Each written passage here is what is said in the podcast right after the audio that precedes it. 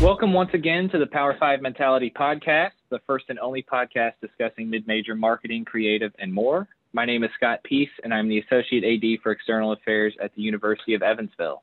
I'm joined as always with my co host and co worker, Emily McMillan, Assistant Director of Media Relations and Creative Communications at UE. Today, we are joined by Emily Wido, Social Media Coordinator at Liberty. Emily is a graduate of Minnesota and has had stops with Gopher Sports, Minnesota United FC, Blue Ox Hockey, the Minnesota Twins, and the Salem Red Sox. She's also pursuing her master's degree in sport administration at Liberty while overseeing social media for the Flames. Emily, thanks so much for joining us. Absolutely. Thank you for having me. Well, other Emily, this is probably going to be confusing um, throughout the rest of this, but Power Five mentality, Emily, if you could give us a um, a little overview of what we'll talk about. Yeah, yeah, double the Emily um, in today's episode. So we'll walk through um, Emily's experience and her journey to Liberty, and we'll also touch on her social media and creative experience and her approach to that, and her passion to promote women in sports in general. So with that, we'll turn it back over to Scott to talk about the uh, University of Minnesota.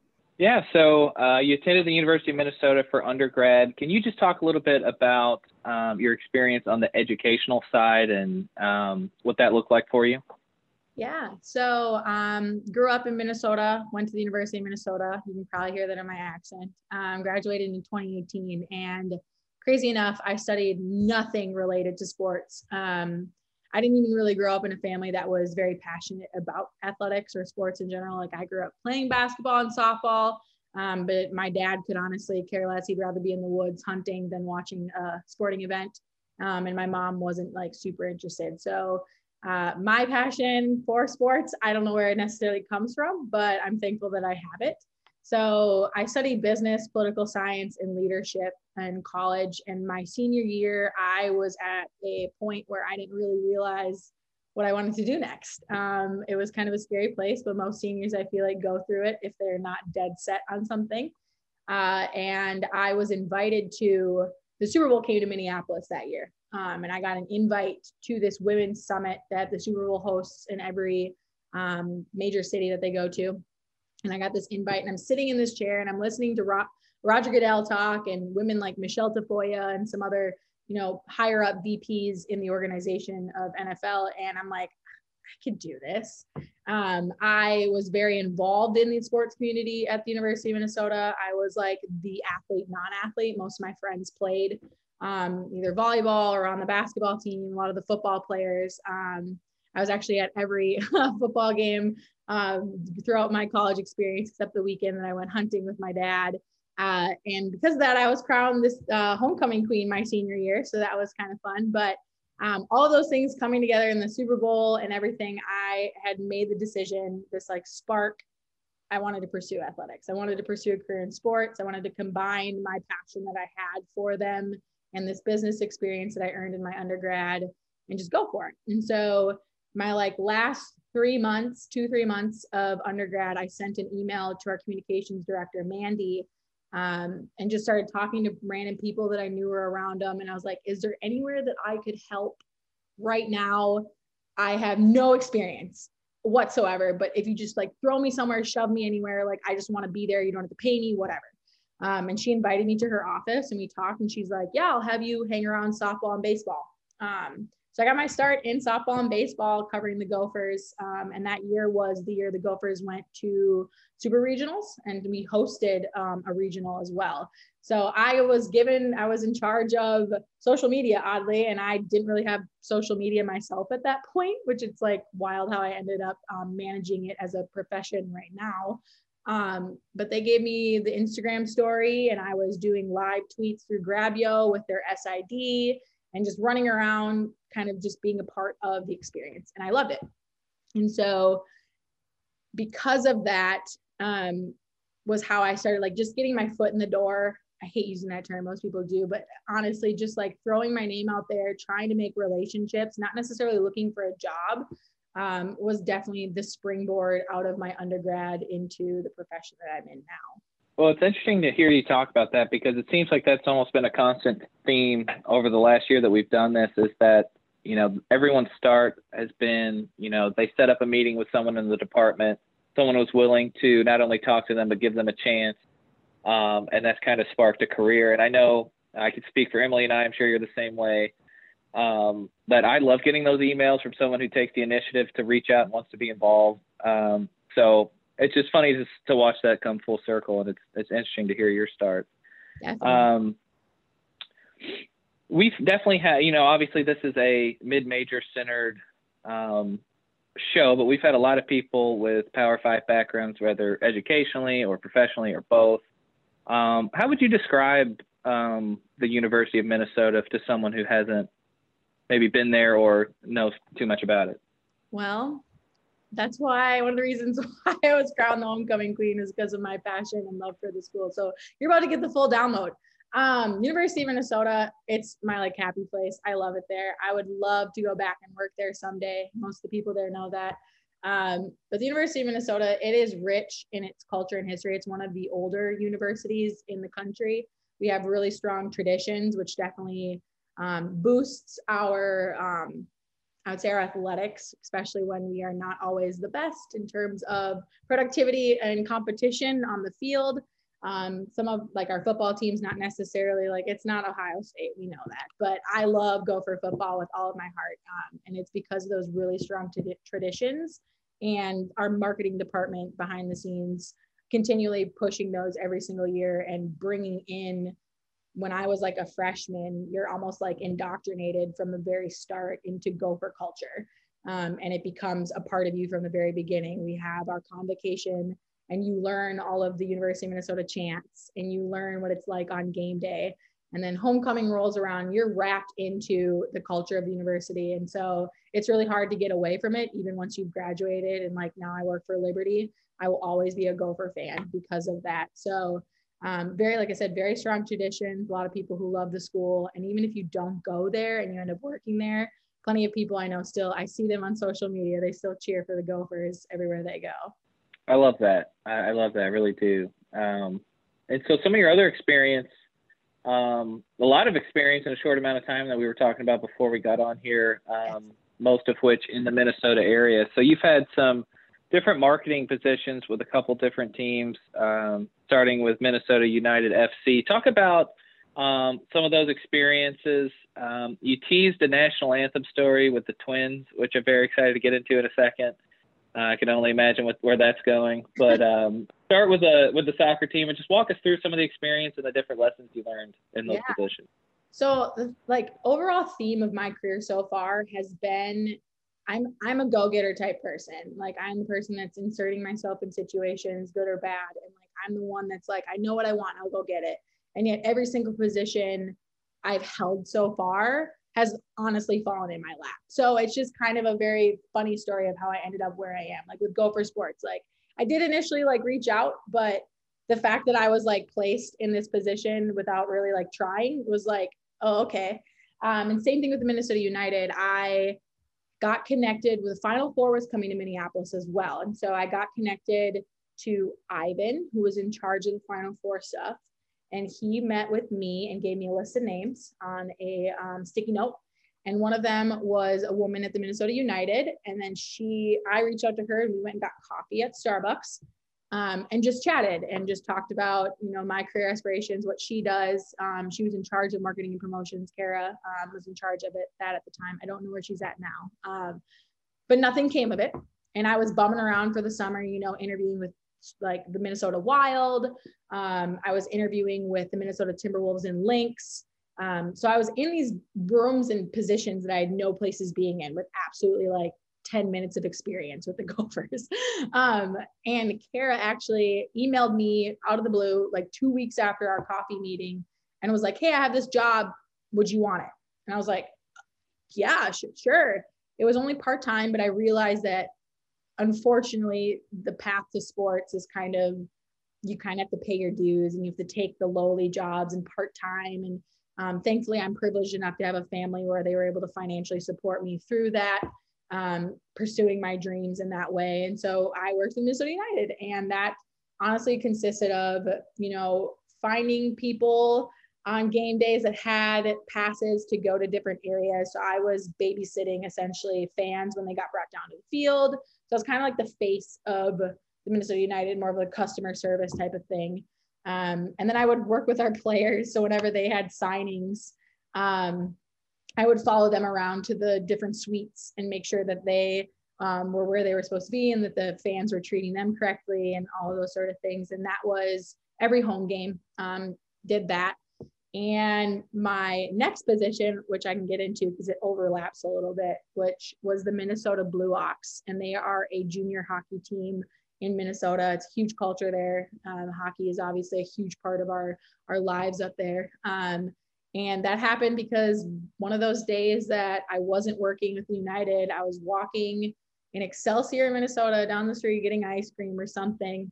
And I walked into this coffee shop and I was with my boyfriend at the time and he like disappeared. And I was like, oh, where did he go? And I came around the corner and he's talking to this man. And this man ended up being the guy who was the part owner and head coach of this hockey team. And I saw this pamphlet on the table with the Minnesota Blue Ox, and I was like, oh, like, what is this hockey team? I've never heard of it. I like sports, and that's how the conversation started.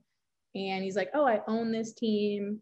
And I was like, oh, I work in sports. He's like, oh, we're looking for someone that could do marketing and promotions for us this season. Do you want the job? I was like, oh, sure, I guess.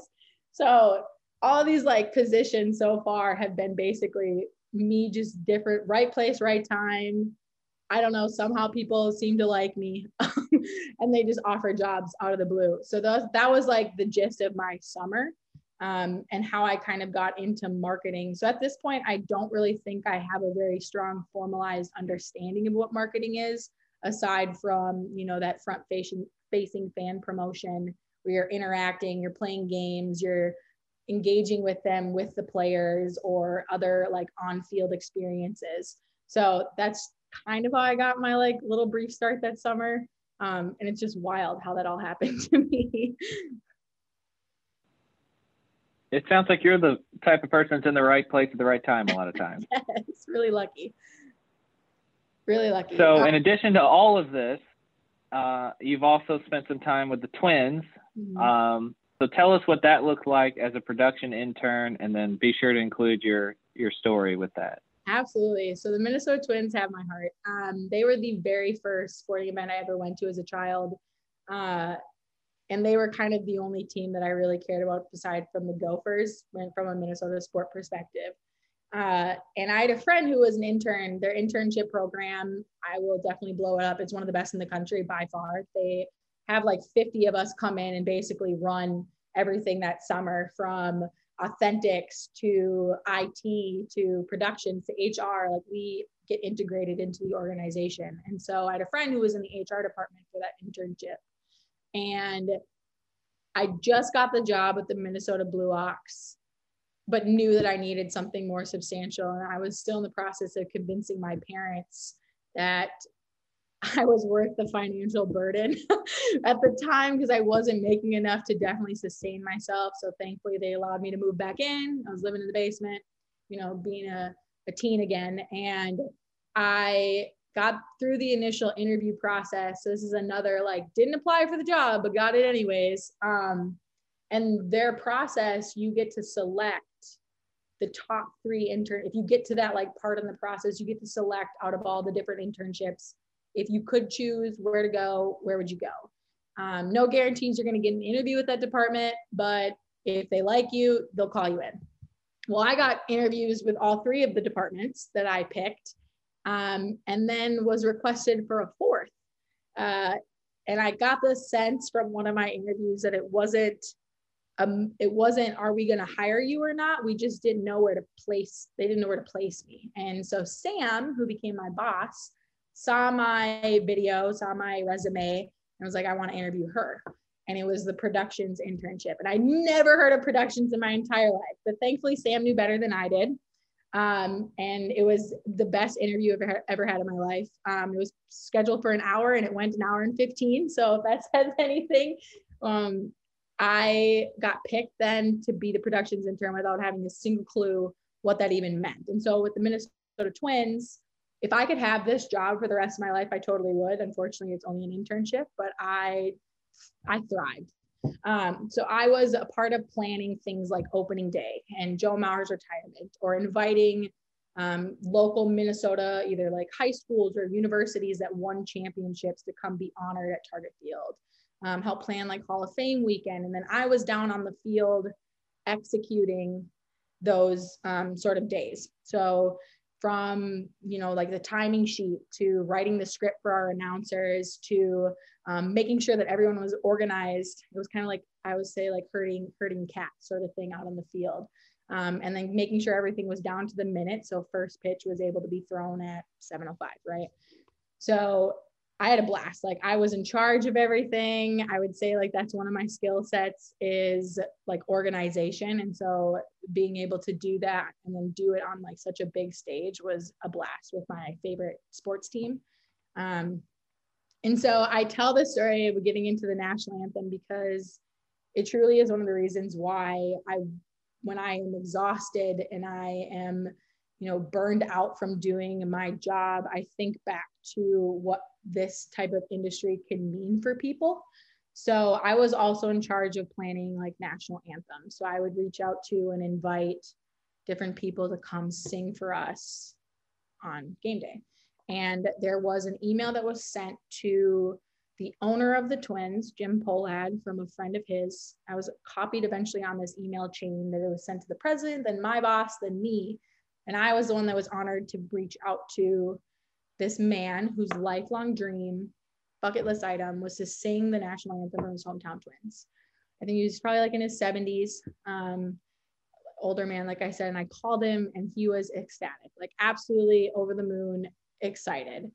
And the day came for me to go grab him and his family who came and like he was coming to sing and they would not stop hugging me. The dog, his daughter was crying and all this stuff. And I remember thinking on that day to that crowd of 40,000 people that came to watch.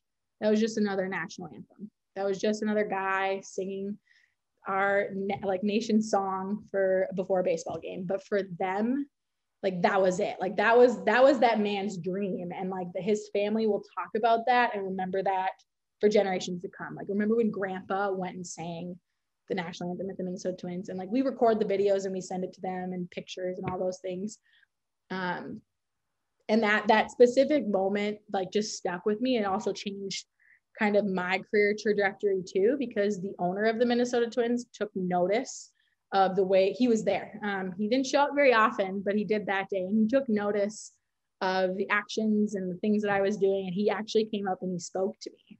Um, and i he's very fly on the wall not a very like big type of like bullshitter type of dude and he was like asking me questions and talking to me and saying that like he had heard great things about me. And i was just like absolutely blown away that this billionaire was like talking to me and like thanking me for what i did.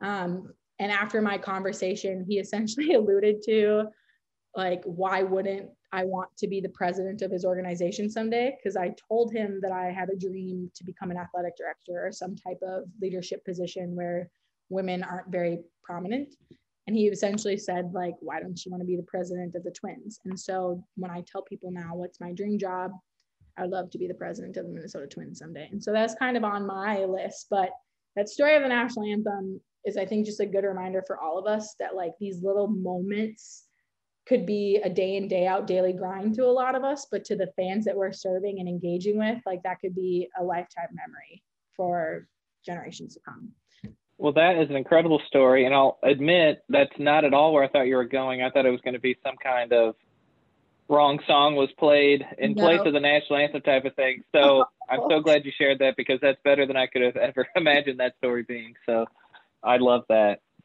Um, well, wow, you have a lot of, of great experience. Um, and we haven't even gotten to the Liberty stuff. So, Emily, I will pass it over to you to talk um, some of the current stuff. Yeah, so now you're at Liberty. Um, just talk a little bit about what your role looks like there and just because I think everyone's role is set up a little bit different. So we, I think it's always interesting to hear exactly what not day to day, but just like your overall job description.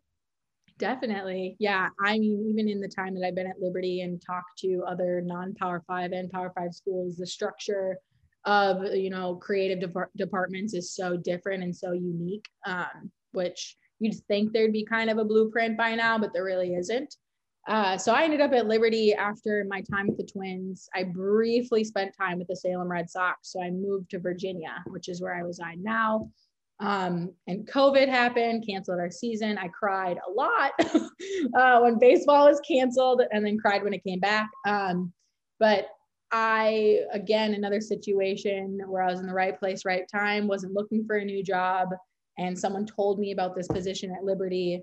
And I was like, that sounds great. That sounds perfect. Because I also was figuring out, you know, going back and earning my master's, getting that coveted piece of paper. So um, ended up here at Liberty in September of last year, and my position was brand new at the time. So a lot of it's been me navigating, you know, what does this look like with Liberty? Um, prior to me starting, our creative department consisted of a creative director and assistant creative director, um, which is pretty much it. And they hired two videographers right before I started in like June and July of last year. So this this past year has been like fleshing out Liberty Sports. And so I came on and they had not ever had anyone who was in charge of, you know, managing the day to day of social media. And honestly, social media, like I said, I've been all over the board with my positions and social media kind of came to me. I didn't have any like formal experience doing it aside from when I was with the Salem Red Sox and I'd done it briefly with Gopher Sports. Um, but it's one of those things where I guess I would say my communication skills and my writing skills and like just knack for or a desire to know popular culture and pay attention has been kind of how I got into this position for like a professional pro professional standpoint rather just like my own personal account. So um day to day, like I oversee all of our sports to an extent. I'm not constantly posting on all of them, but I do a lot of it.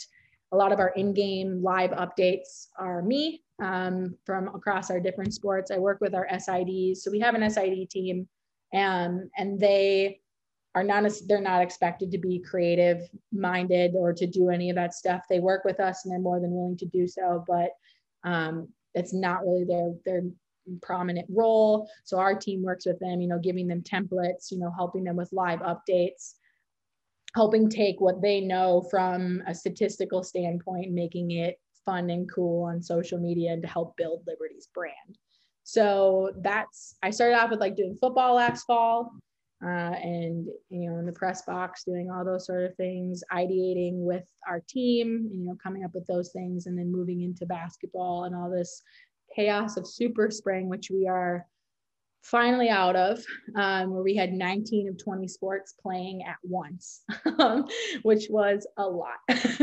so those are finally wrapped up. Um, we have a couple athletes competing right now in Oregon for track and field, but it's pretty much it. So role i look at like analytics and numbers i put together our reports i'm involved right now with our nil stuff which a lot of schools are either panicking or super prepared. I don't know where most of us are at. Sometimes I feel like we're prepared for it, and some days I'm like, I have no idea what's going on. And so, um, NIL stuff and getting our athletes ready for the shift in the marketing dynamic between, um, you know, our university branding and their personal branding because i think that's the biggest thing is it's flipping 180 in such a short amount of time that athletes will now be the big brand you know distributors versus us distributing the brand and them being kind of like underneath that umbrella.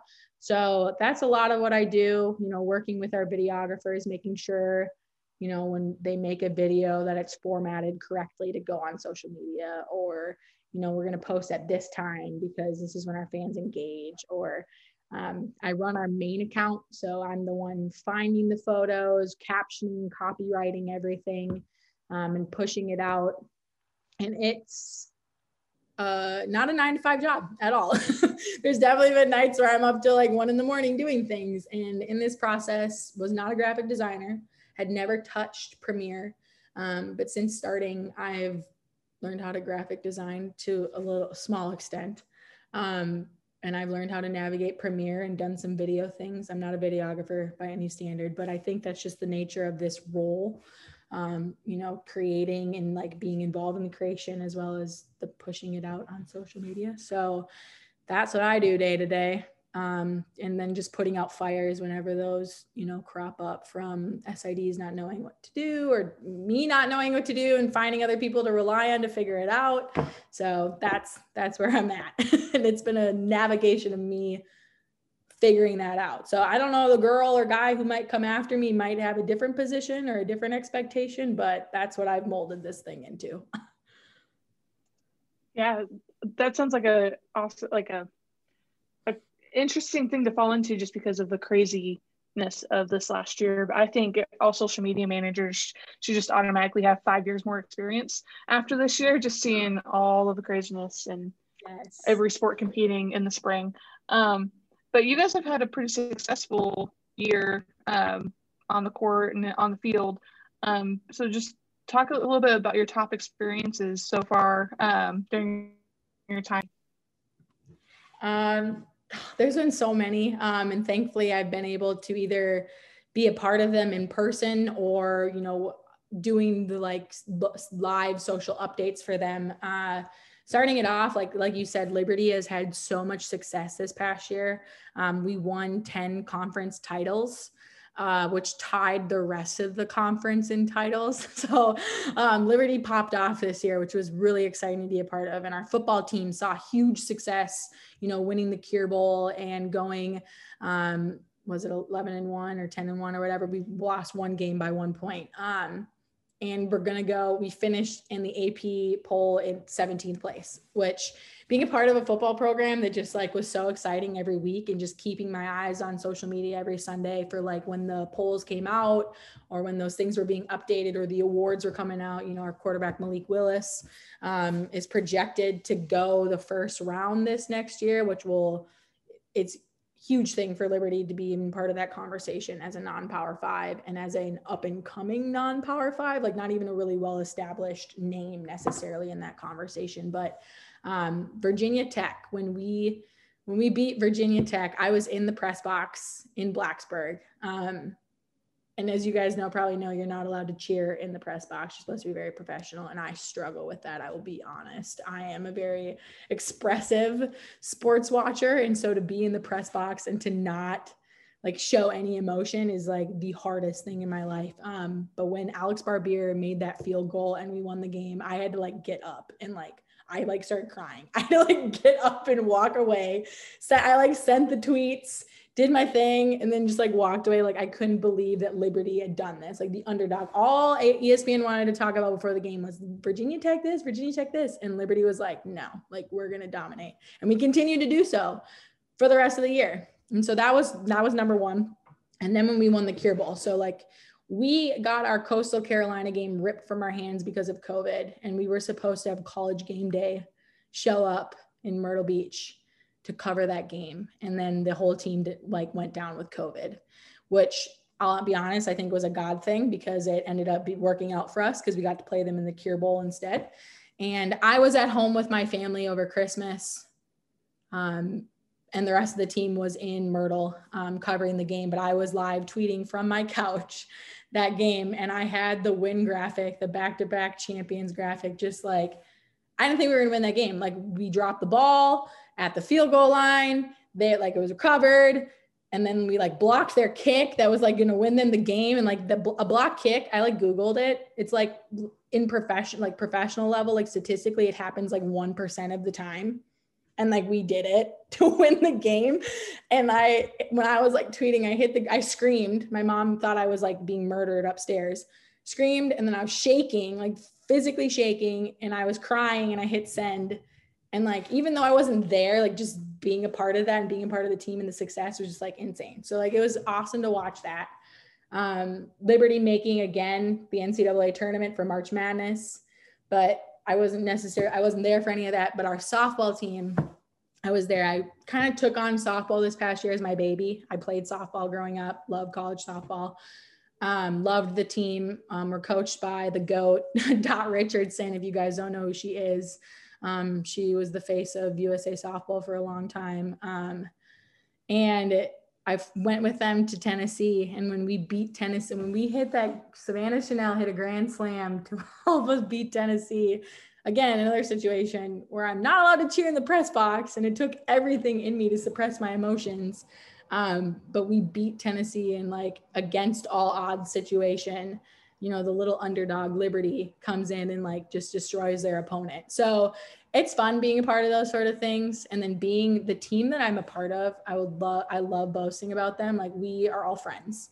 We love each other. We care about each other. And it makes our job so much easier because egos aren't necessarily involved. Like we understand that if something is like creatively not okay, it's not because we don't like you, it's because we want our brand to look the best. And so working with our friends, working with people who understand that our purpose is so much bigger than the time that we spend here at Liberty or the tweet that we send from the account is incredible. So those are like my top moments. I love all of that. That just sounds like a incredible, incredible year.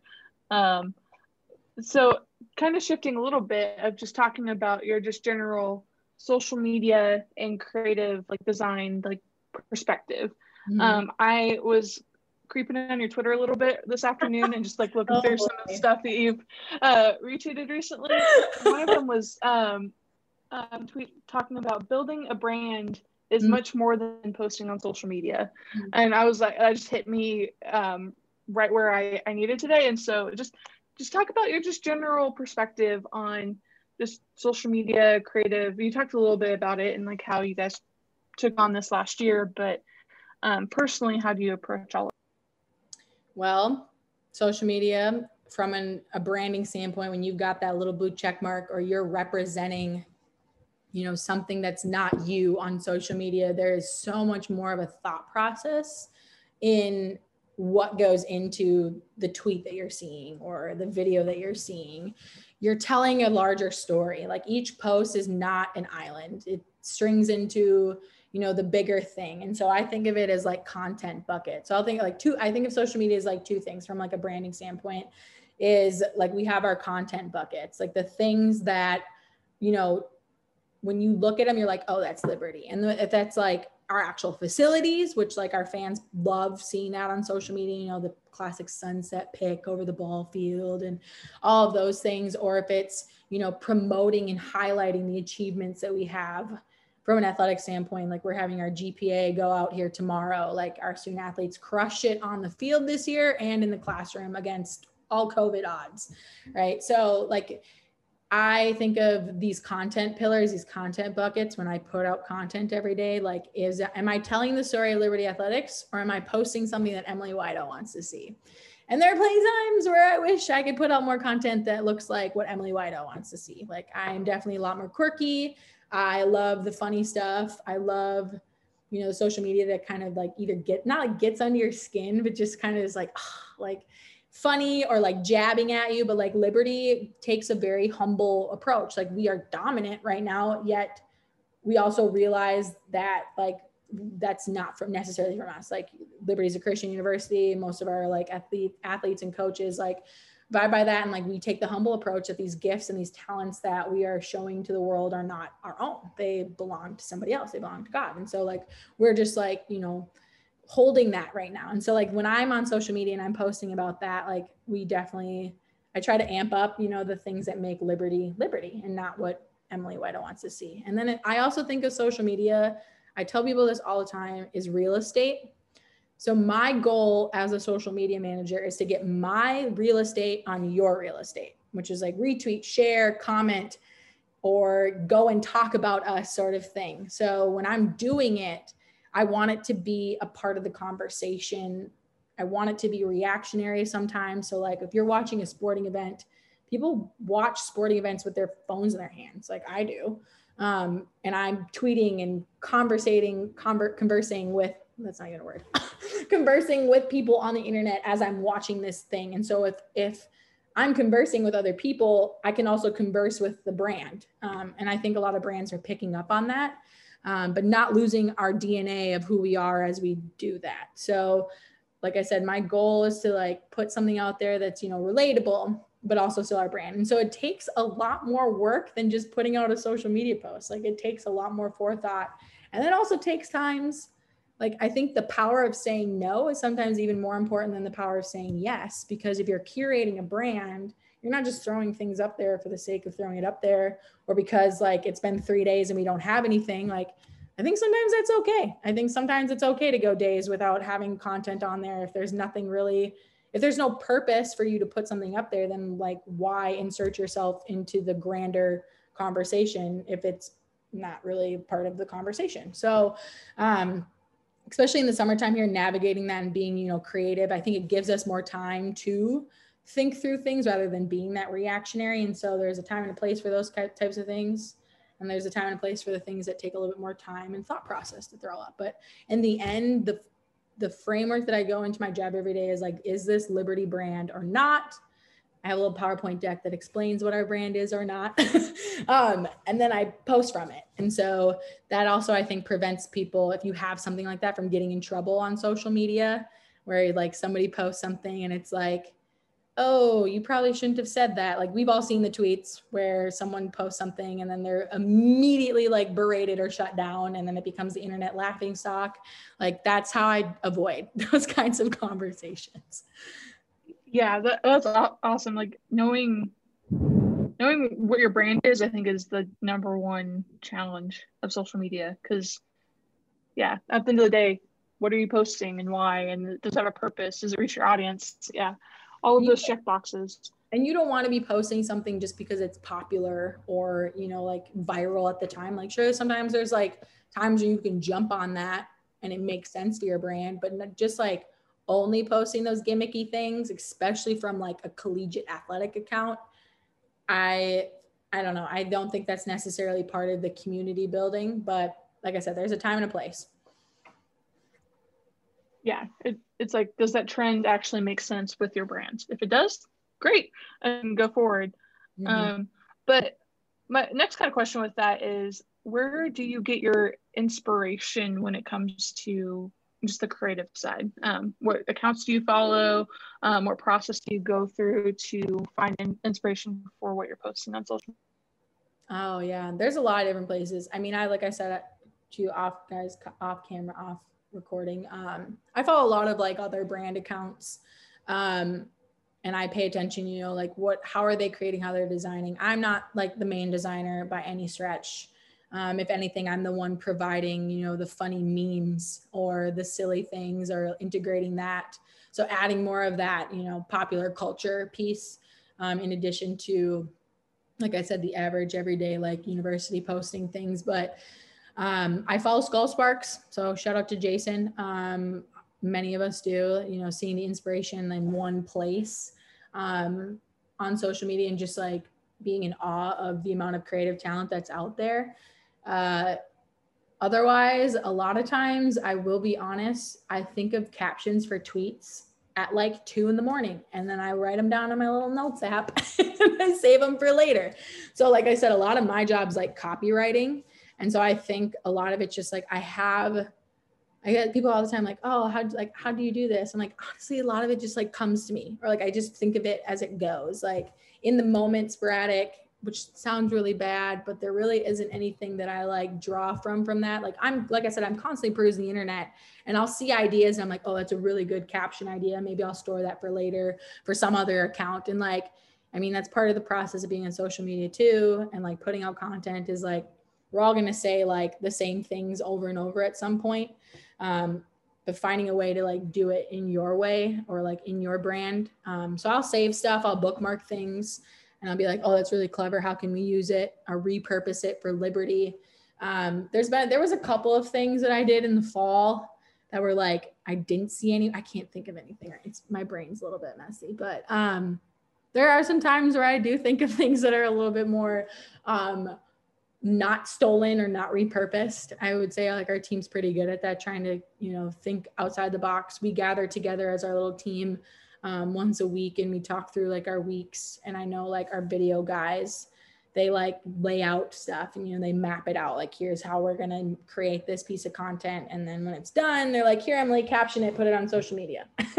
So that's where i usually come in from like that creative standpoint.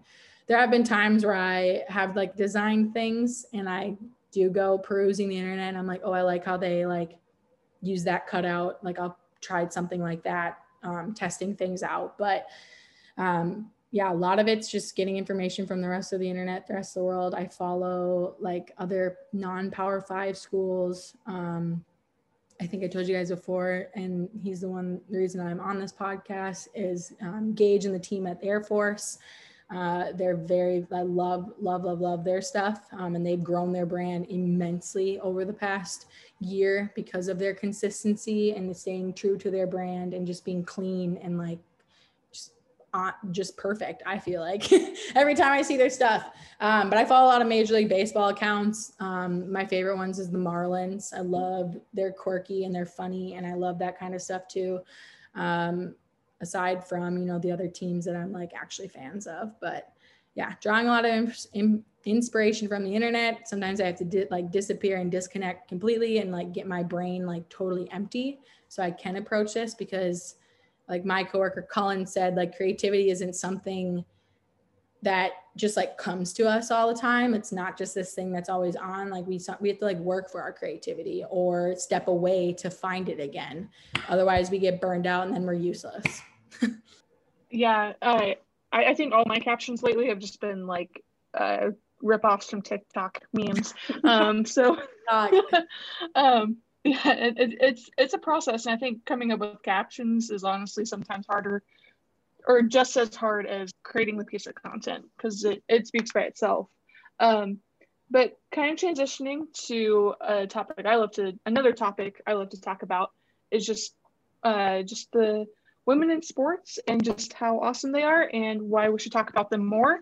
And we're recording this moments after the softball World Series ends. And congrats to Oklahoma on winning that. But just, just, I'm just to leave the floor open. And I, I think you have a lot of passion and just a lot of um, perspective on this topic and just why women don't just deserve a seat at the table, but they deserve to lead the conversation. And so just um, open that to just talk about whatever, you, wherever you want. Yeah. So I actually, like I said, I'm in grad school right now, and my paper this week was on gender, um, race, and like all of those sort of topics in sport. And the conversation went back to, I mean, our class is set up. Do we do we truly believe that sports are inherently forces for good? And honestly this class is deconstructing it. And the reality is is like no because if something is free to be good my person it's also free to be bad. And so it's up to us the wielders of this this thing called sports to make it good. And so making it good is also you know making space for women to be a part of it. And of course we've been disadvantaged for a very long time. And part of the argument is because we don't play the sport therefore we don't belong in that space. And i think there's some truth in you know having you know being like immersed in something and like having a different understanding. But i don't think that's a gatekeeping reason to keep women out of positions of leadership. Some of the the biggest like like I said, the Super Bowl that came to Minneapolis, and I'm sitting in this chair and I'm listening to these VPs in the NFL. Like, women don't play football, and they're leading like every operational area in football, and that's because knowing football isn't necessarily a prerequisite to like running an organization or a business. Because at the end of the day, that's what we're doing here. We're running businesses. Um, there's the magical side of these things, you know, playing them and like the essence of why many of us, you know stick it out during the rough seasons of working in athletics and working in sports is because we believe in the magic and the power and like what it can do for our world. Um, and so having women a part of that conversation, like our world is comprised of both men, women. I mean, if you like, and just people in general. So all these people should be represented if we're going to be creating a space where um, we're trying to make things welcome, like women should be a part of that. And so when it comes like women's sports, I just like the biggest thing right now is like women's sports don't generate revenue. Well, something can't be generating revenue if people don't know it exists. And that goes back to like, I get on my soapbox all the time, or it's like, well, well, that women's sport doesn't generate revenue, so we're not putting it on prime time. Well, like, how would people know that that sport's really that exciting or exists? Like softball, for example, right now, like so many people I think got exposed to softball this year because other accounts started realizing like, okay, maybe this post might not have an ROI right now, but like the long-term investment in us like putting women's sports at the forefront will have immense like immense amount of like return on investment. Like young girls are seeing this stuff. I see posts all the time. Like little girls are seeing other girls that look just like them on TV and like they're going outside and they're shooting hoops or they're heading to the batting cages to like pursue their dreams. And so I think it's inexcusable right now for like any marketing agency, any big name brand like ESPN SportsCenter to say like women's sports don't provide us revenue when they haven't even really given them the chance or the foundation to do so. So I think like now is the time to capitalize on this and we're seeing glimpses of it that the more and more you expose someone to something, I think there's like, I forget the term, but it's like a psych, it's like a psychology term that like the more you see something, the more you love it. Okay. So the more you put women's sports on TV, on social media in front of my face, it's a generational difference. It's not going to happen overnight, but hopefully over time, women are going to let or men and women alike are going to like want to watch these things it's not that women's sports aren't competitive or exciting they're different and like that's okay and so like we should be celebrating the differences not expecting them to dunk like men in the NBA or to hit home runs like Major League Baseball players. Like that shouldn't be the expectation and shouldn't be the standard, but that doesn't mean that they don't deserve you know space on the TV or on your um, social media account. So I think just continually pushing that and just continually like getting you know women's sports in front of people's space faces is gonna like totally shift and change like when I have children and like my daughters are growing up. Like it, I, I have a feeling things are going to look a lot different if we continue to do that.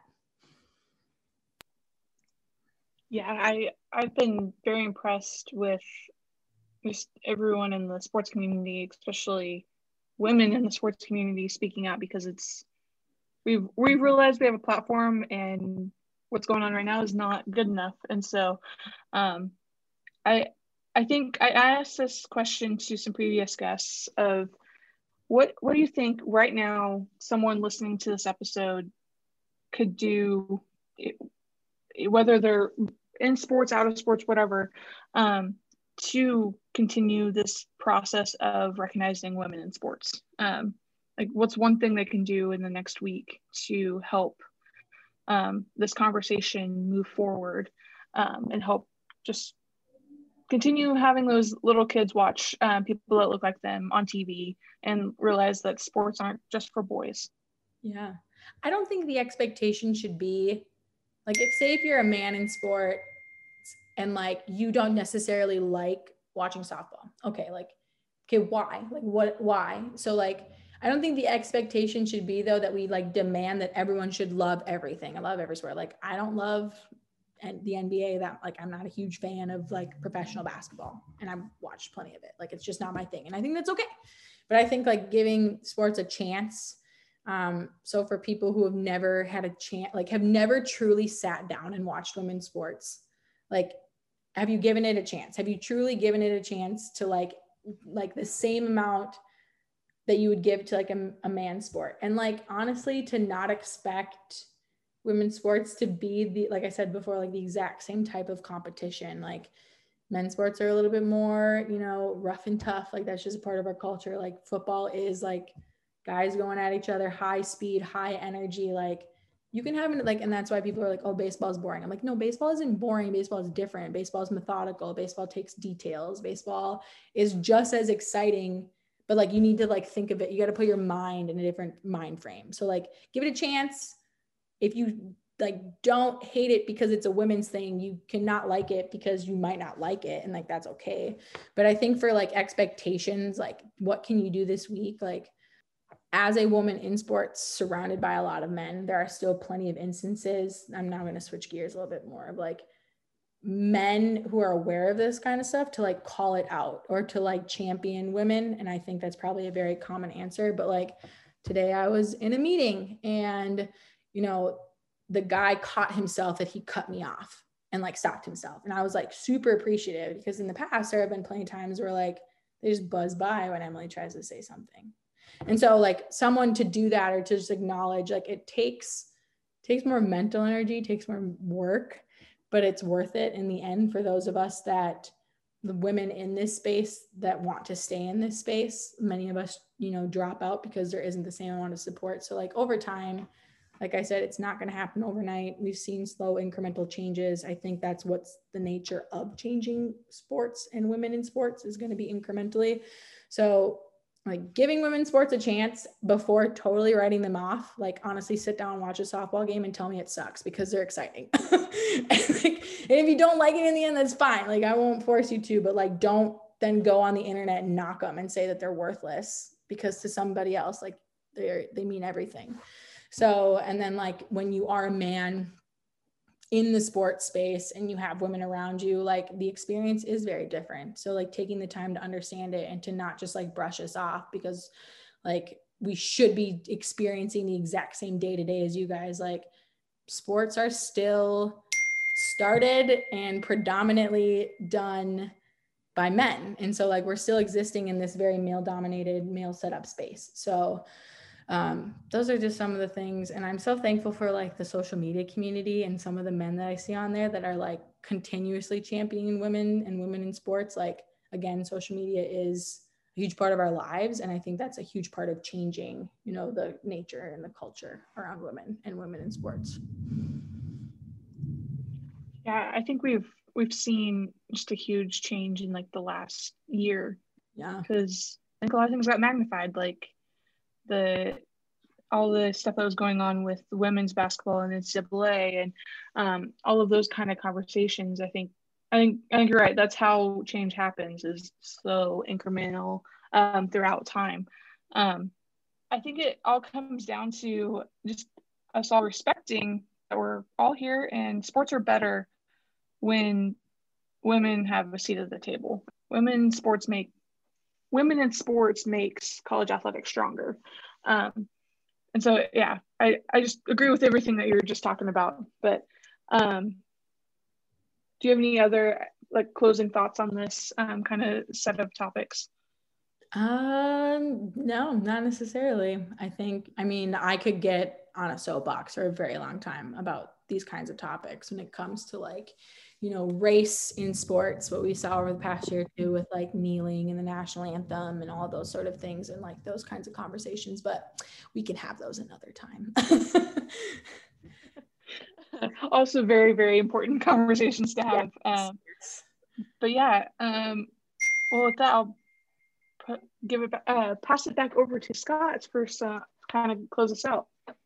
Thank you to both Emily's, um, and especially uh, Emily Wido for joining us today.